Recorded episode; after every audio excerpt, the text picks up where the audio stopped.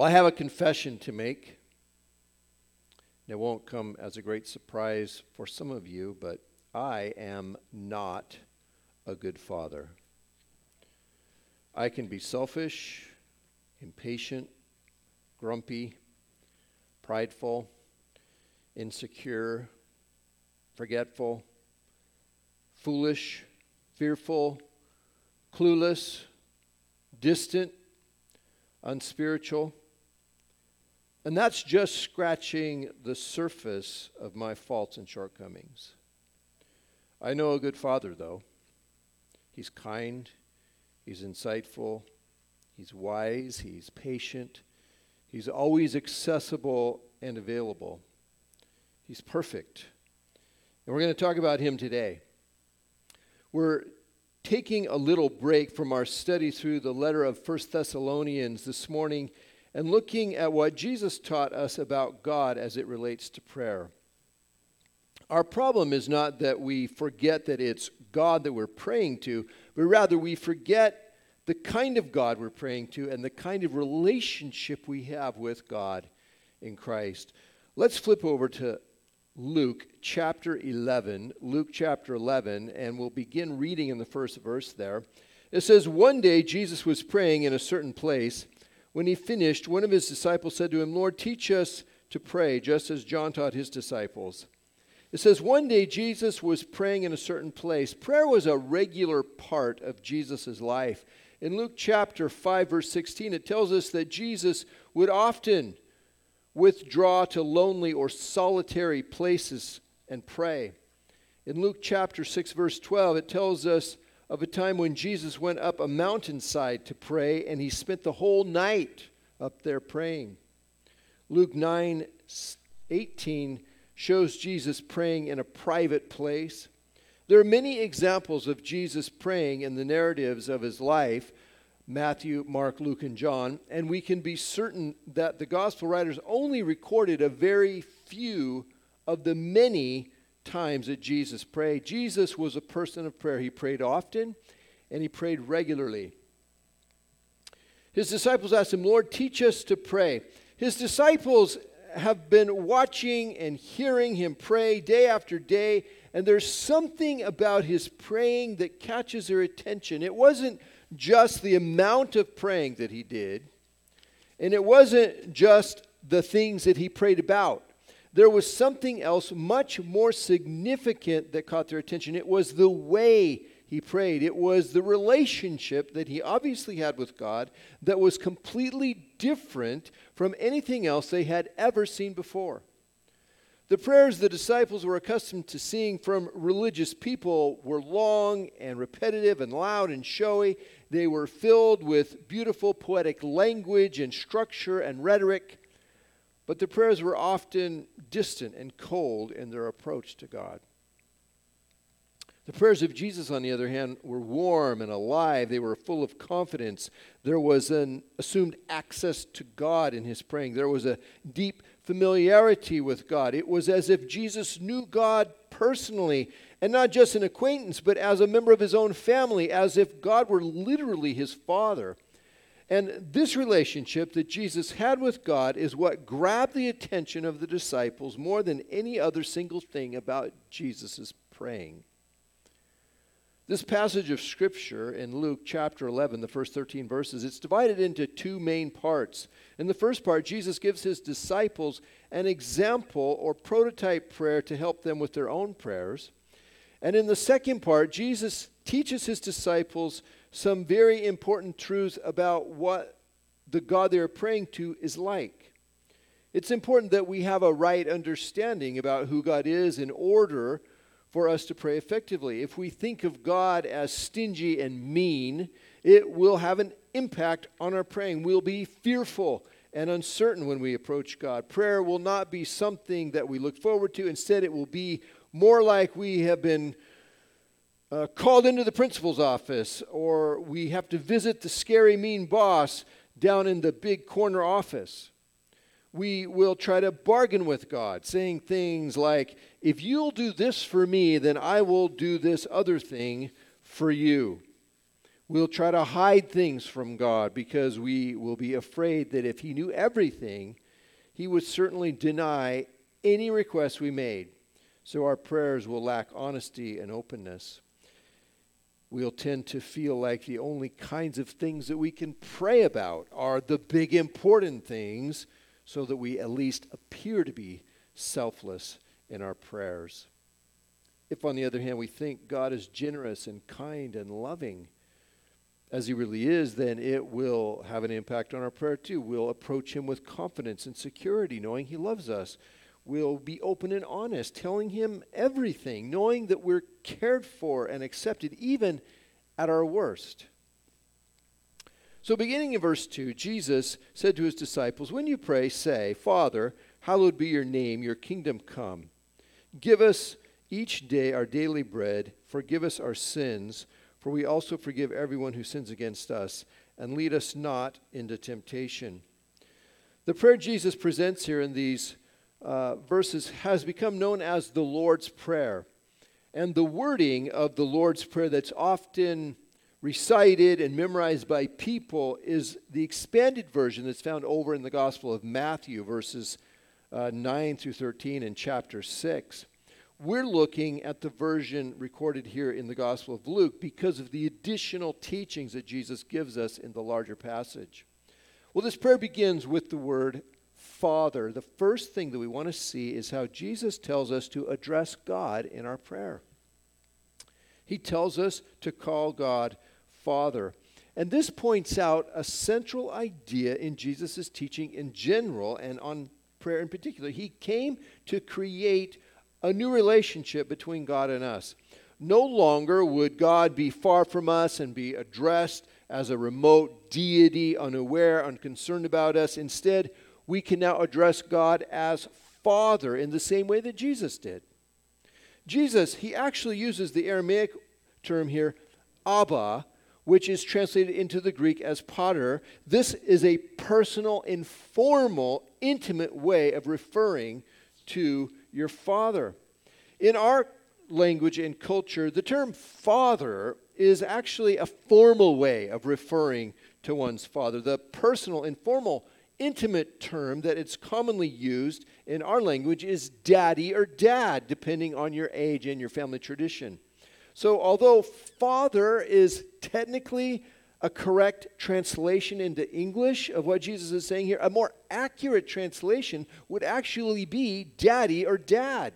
And that changes the flavor of the Lord's Prayer substantially, doesn't it? I mean, instead of saying, Father, hallowed be your name, it would be more accurate, believe it or not, to say, Dad, hallowed be your name. We're to approach God as our loving, caring, safe dad. It's important that we not miss the significance of the way Jesus instructs us to address God. This prayer is often looked at as a checklist of items that need to be included in our prayers or as a structure for us to follow when we're praying. But that misses the fundamental idea that Jesus is teaching here. The bedrock thought, the foundation that this whole prayer is built on is this opening word Father or Dad. We are praying to our Father.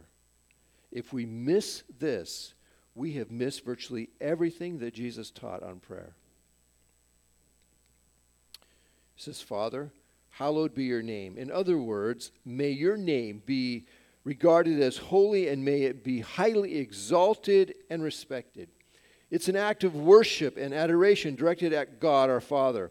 Now, if we were to use more common language that we use in our day to day speech, this opening of the prayer, it might begin more like this Dad, you're awesome. You are the best. I respect you. I appreciate you. I hold you in the highest place of honor in my life. You are my hero. And it's my hope and desire that everyone will feel the same way about you because you deserve it. That's what Jesus is really saying in that first phrase of this prayer. Father, hallowed be your name, your kingdom come. In other words, may your rule and authority be established over all in all spheres, whether heaven or earth, physical or spiritual, and especially personally, may your rule be established in my life. It's a prayer of submission to God's authority over our life. Submission, it's not a popular idea in our culture, but there can be tremendous peace and freedom in submission. To put our life under the authority of one who loves us and cares for us in a perfect way and who knows everything there is to know, why would we not want to submit ourself to that kind of authority? That kind of authority, it brings peace and security and rest and joy.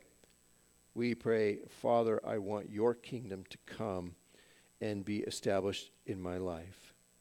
Now, some people, they get kind of militant about this idea of your kingdom come.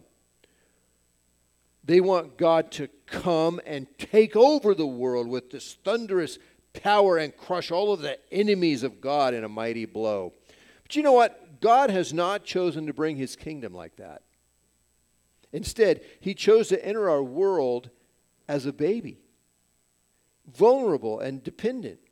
When his enemies attacked him, rather than striking back, he turned the other cheek. He allowed them to beat him and spit on him and ridicule him and torture him and finally to kill him. See, God's kingdom is coming and being established one heart at a time, one life at a time. And it's a very powerful thing to watch how God transforms a life, rebuilding us from the inside out. There will be a final day when the kingdom comes, and we pray for that day, but we pray too that for his kingdom to come into every life now, beginning with our own. The way God has chosen to establish his kingdom is very different from the way that human beings establish kingdoms. The famous French leader Napoleon Bonaparte, he said this. He said, I know men, and I tell you that Jesus Christ is no mere man. Between him and every other person in the world, there is no possible term of comparison. Alexander, Caesar, Charlemagne, and I have founded empires, but on what did we rest the creation of our genius? Upon force. Jesus Christ founded his empire upon love, and at this hour, millions of men would die for him. Rather than founding his empire by force, he is founding it with love. Verse 3 says, Give us each day our daily bread. This is a request for our Father to provide for our needs. It's an acknowledgement that God, our Father, is our provider. And this is not a nuisance, a bother, an onerous t- chore for Him. He loves taking care of us, He loves being our provider, He loves having us invite Him into our life to care for us. Forgive us our sins. This is a request for the Lord to forgive us for our sins in order to maintain good fellowship with Him. This doesn't teach, it doesn't teach that we must be forgiven again and again in order to maintain our salvation. Our salvation has been obtained through the work of Jesus Christ, dying on the cross for our sins once and for all. If you've received Jesus Christ as Messiah through faith, then you have a relationship with God as your Father. But just like in any relationship, if one person has wronged the other in some way, the person seeks reconciliation by acknowledging what they've done, confessing, and seeking forgiveness. This is not because the relationship has been destroyed because of sin. Rather, because we are in a relationship with God as Father, we want all the more to come to Him when we've sinned, acknowledging it, expressing our sorrow, so that that relationship can continue to be open and joyful. It says, Forgive us our sins, for we also forgive everyone who sins against us. We're acknowledging that God has forgiven us a tremendous debt and that we, in light of that, have no justification for holding anything against another person. We have no justification for withholding forgiveness from another person, no matter what it is that they've done. We must be forgiving people because we have been forgiven. There's no way around that. In Colossians 3:13, Paul wrote, "Bear with each other and forgive one another if any of you has a grievance against someone. Forgive as the Lord forgave you. Forgive as the Lord forgave you. And lead us not into temptation." This doesn't imply that without this prayer God might actually entice us to do evil. God doesn't tempt us to sin. You may remember James 1:13 where he writes, "When tempted no one should say, God is tempting me, for God cannot be tempted by evil, nor does he tempt anyone, but each person is tempted when they're dragged away by their own evil desire and enticed. Then after desire has conceived, it gives birth to sin, and sin, when it's full grown, gives birth to death." See, the request here is for the Lord to keep us out of situations where we might be tempted to sin. The thing for us to see is the pursuit that we are to have for true and lasting holiness in our life. Jesus doesn't want us riding the edge of what we might be able to get away with. Instead, he wants us to love God so much that we are asking him to keep us away from anything that would even have the potential of leading us to disobey our Father. Jesus, Jesus continues in verse 5 here on this topic of prayer. He says to them, Suppose you have a friend, and you go to him at midnight and say, Friend, lend me three loaves of bread. A friend of mine on a journey has come to me, and I have no food to offer him. And suppose the one inside answers, Don't bother me. The door is already locked, and my children and I are in bed. I can't get up and give you anything. I tell you, even though he will not get up and give him the bread because of friendship, yet because of his shameless audacity, he will surely get up and give you as much as you need.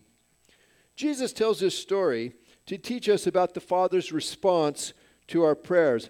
And a common meaning that some have gotten from this story is that if we persist long enough in our prayer to God, He will finally answer us. But you know what? That meaning is inconsistent with the rest of the teaching in the Bible about God. I believe this story that Jesus is, is giving us here, it presents a contrast to the way that God our Father answers prayer. Jesus, wanting to make as powerful a statement as he can about God's answering our prayers, he picks for his story characters who are as far removed from what God is like and even from common human compassion and nicety. This neighbor, if he were a genuine friend, he would have gotten up out of bed and given this other person some food for his guests, but he only gets up because the person makes himself an unbearable nuisance. To get rid of him, he finally gets up and gives him some bread there should not be any parallels drawn between that neighbor and God our Father. The Lord does not answer our prayers because we are an annoyance to Him. And the only way that He is ever going to get any peace and quiet is if He answers your prayer just to get rid of you. Nothing could be further from the truth about what God is like we can be bold and persistent with our prayers because we are confident of our Father's love and care for us. Our cries are not a waste of time. Our prayers are heard and answered by a generous, loving, caring, concerning, engaged Father, not by a neighbor who just wants to get rid of us. Jesus makes this point clear in verse 9 says, So I say to you, ask and it will be given to you. Seek and you will find. Knock and the door will be opened to you. For everyone who asks receives, and the one who seeks finds, and the one who knocks, the door will be opened. This is our Heavenly Father's true nature and attitude toward us in our prayers. Ask and it will be given to you. Everyone who asks receives. Seek and you will find. He or she who seeks finds, he says. Knock and the door will be opened. The one who knocks, the door is open to them. There are only yeses in this list. Go to your heavenly Father, lay your request before him, seek after him, knock on the door. He answers, he reveals, he invites, he's generous beyond our imagination. The kind of boldness and persistence that Jesus is talking about us having with God is the kind of confidence that a person has to approach and ask for something from someone that they know loves them without any reservation.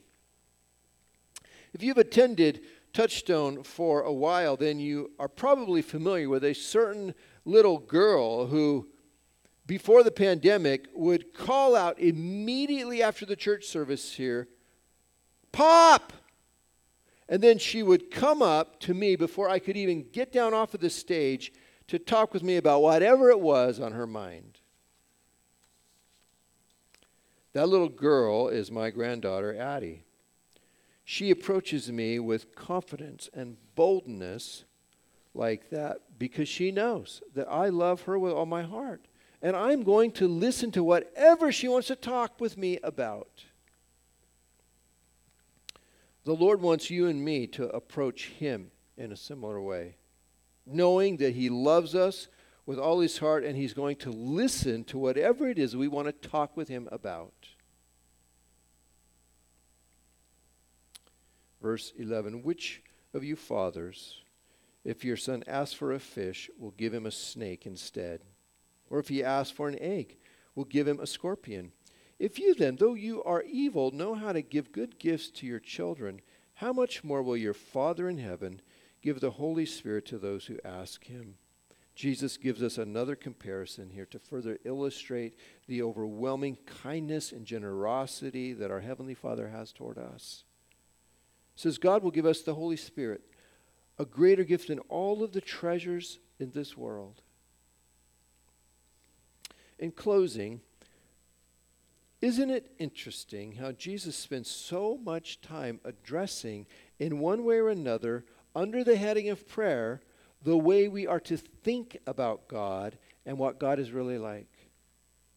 One of the reasons behind our feeble, faithless prayers and prayerlessness is forgetting who we're talking to in prayer. It, it's not forgetting that it's God we're talking to, but forgetting the kind of God we're talking to and the kind of relationship we have with God.